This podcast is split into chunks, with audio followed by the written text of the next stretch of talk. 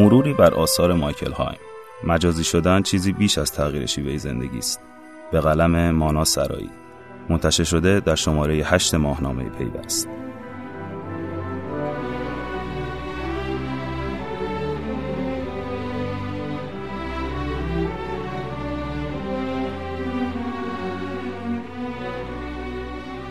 مایکل هایم فیلسوفیه که تنها سه کتاب نوشته.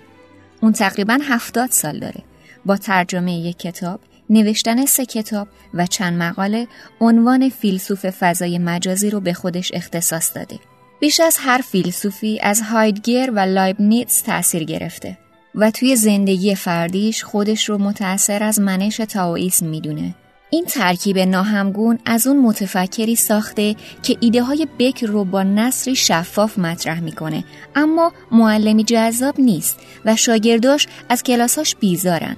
اعتقاد داره جامعه اطلاعاتی تقدیر غیرقابل گریز انسان عصر حاضره و کسایی که فناوری جدید رو انکار می‌کنن مثل دونکی شد به آسیاب های بادی حمله ور شدن توی این شماره تلاش کردیم تصویری دقیق از اندیشه و نظریه های کلیدی مایکل هایم رو ارائه کنیم و سه کتاب اون رو معرفی کنیم.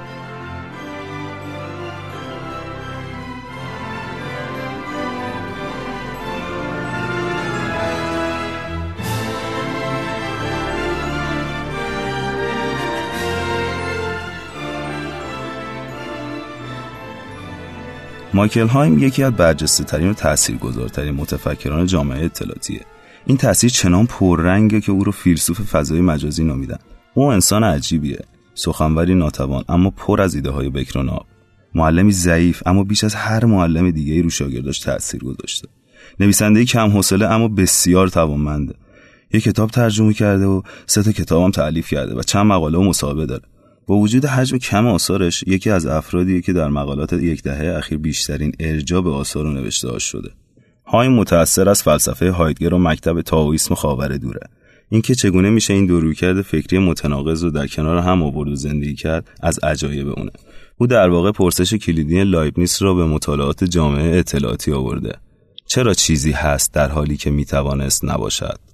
سه کتاب او مجموعه منسجم از افکار یک فیلسوف در برخورد با تحولات ناشی از فناوری اطلاعات و ارتباطاته. در کتاب اول یعنی زبان الکترونیکی از کامپیوتر به عنوان زلزله‌نگاری یاد می‌کنه که تغییرات هستی شناسانه را اندازه می‌گیره. تغییراتی که در واقعیت معاصر ما رخ میده.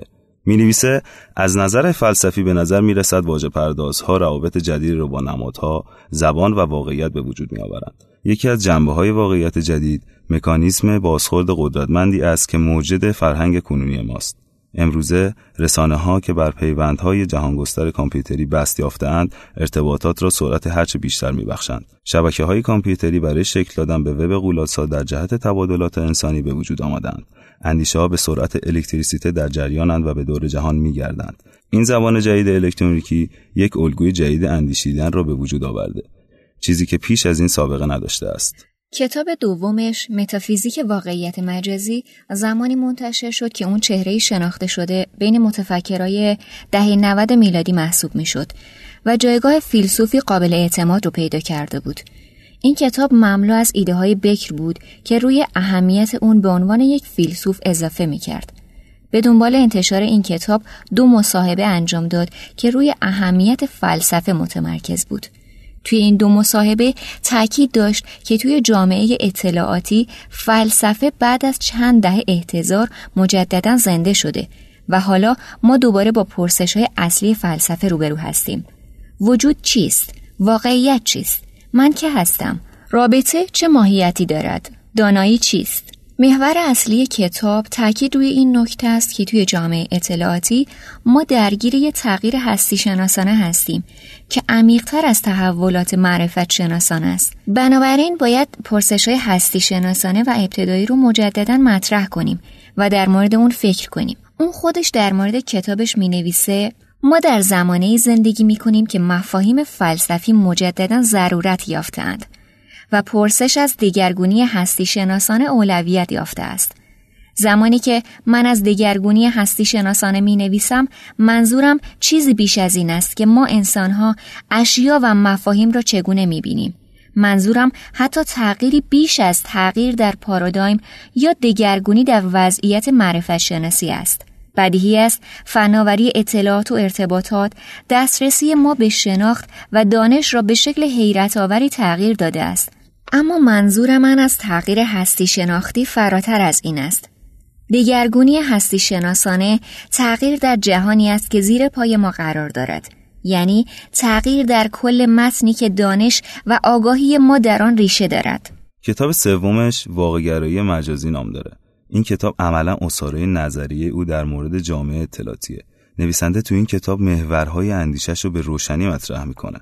یک تغییر فناوری باعث تغییر هستی شناسی انسان امروزه شده. به عبارت دیگه تغییر فناوری منجر به تغییر دانش شده و این تغییر نگرش آدمی نسبت به هستی رو در پی داشته.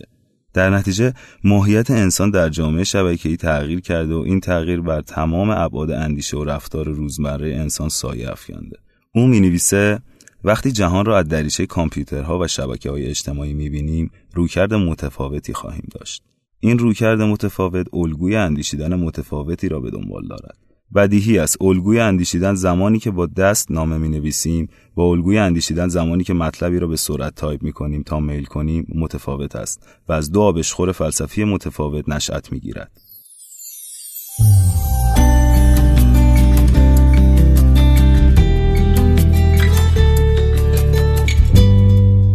دو اون اعتقاد داره که ظهور فناوری جدید ما رو وارد عصری جدید و متفاوت کرده که گریزی از اون نداریم و باید سرنوشت خود رو بپذیریم. اما می‌تونیم بدون قضاوت در مورد خوبی و بدی فناوری به ماهیت اون پی ببریم و در نتیجه آثار و نتایج حاصل فناوری رو در بعد فکری و عملی و در دو سطح فردی و اجتماعی مطالعه کنیم. در این صورت می‌تونیم زیست خردمندانه تری در جهان امروز داشته باشیم. او جمله مشهور هایدگر در مورد فناوری رو تکرار می‌کنه فناوری بودن انسان را تغییر داده است. 3. در اندیشه مایکل هایم فناوری آثار مثبتی به دنبال داشته. یکی از این آثار سرعت و فشرده شدن زمانه. از طرف دیگه سریع شدن و انبوه اطلاعات باعث شده انسان توی جامعه اطلاعاتی سطحی تر بشه. اون پیشنهاد می‌کنه که ما باید بتونیم گاهی خودمون رو از جهان به سرعت در حال حرکت اطرافمون کنار بکشیم و لحظه‌ای بیستیم. کتاب چاپی توی دست بگیریم و به آسودگی بخونیم. در مورد مفاهیم پایه‌ای و بدیهی فکر کنیم و توی سکون و بی‌اعتنایی به جهان اطرافمون به حواسمون اجازه بدیم که فعال بشن.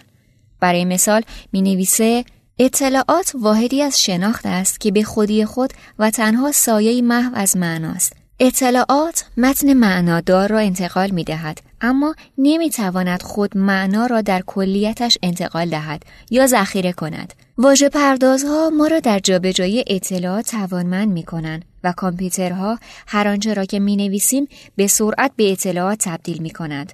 اما آنچه هر بار کم رنگ تر می شود معناست. ما انسان باقی میمانیم و انسان به واسطه هستی خود نیازمند معناست. برای ما زبان معنادار همواره مبتنی بر متن ادراکی تجربه های محدودمان است. معنا از دل تجربه حاصل و فهمیده می شود نه از انتقال و ذخیره انبوه اطلاعات ما از نظر زیست شناختی در آن چیزی محدود هستیم که می توانی به صورت معناداری به آن توجه کنیم زمانی که به معنای چیزها میاندیشیم مجبوریم بیستیم در نتیجه نمی توانیم با سرعت فناوری اطلاعات و ارتباطات همراه شویم و اگر بخواهیم همواره با سرعت دیجیتالی حرکت کنیم امکان فکر کردن در معناها را از دست می دهیم. این یک پارادوکس است. سرعت فناوری جدید زندگی را برای ما انسانها آسانتر کرده است. اما همین سرعت فناوری زندگی را برای ما تر کرده و امکان تفکر و مطالعه عمیق را از ما گرفته است. در هر حال ما نیازمند تفکر، تعمل و تعمق هستیم. پس مجبوریم لحظه ای بیستیم. خود را از مسیر حرکت زندگی روزمره کنار بکشیم و فکر کنیم. اینگونه شاید بتوانیم تعادلی ایجاد کنیم. هایم اعتقاد داره هم شیفتگان فناوری و هم منکران آن اشتباه می‌کنند. هیچ دلیلی برای شیفتگی یا انکار نیست.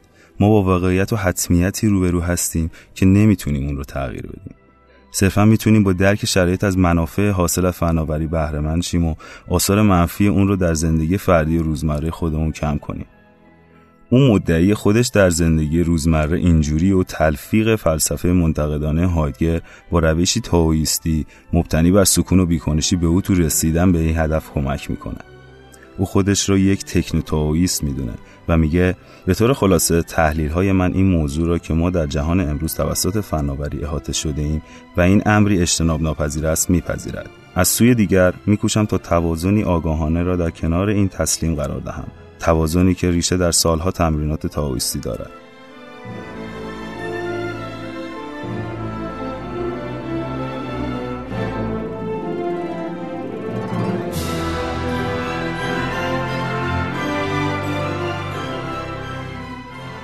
این پادکست در اینجا به اتمام می‌رسه. ممنون از اینکه همراه ما بودین. شما می‌تونید ما را از طریق ماهنامه پیوست وبسایت و اپلیکیشن شنوتو دنبال کنید. خدا نگهدار.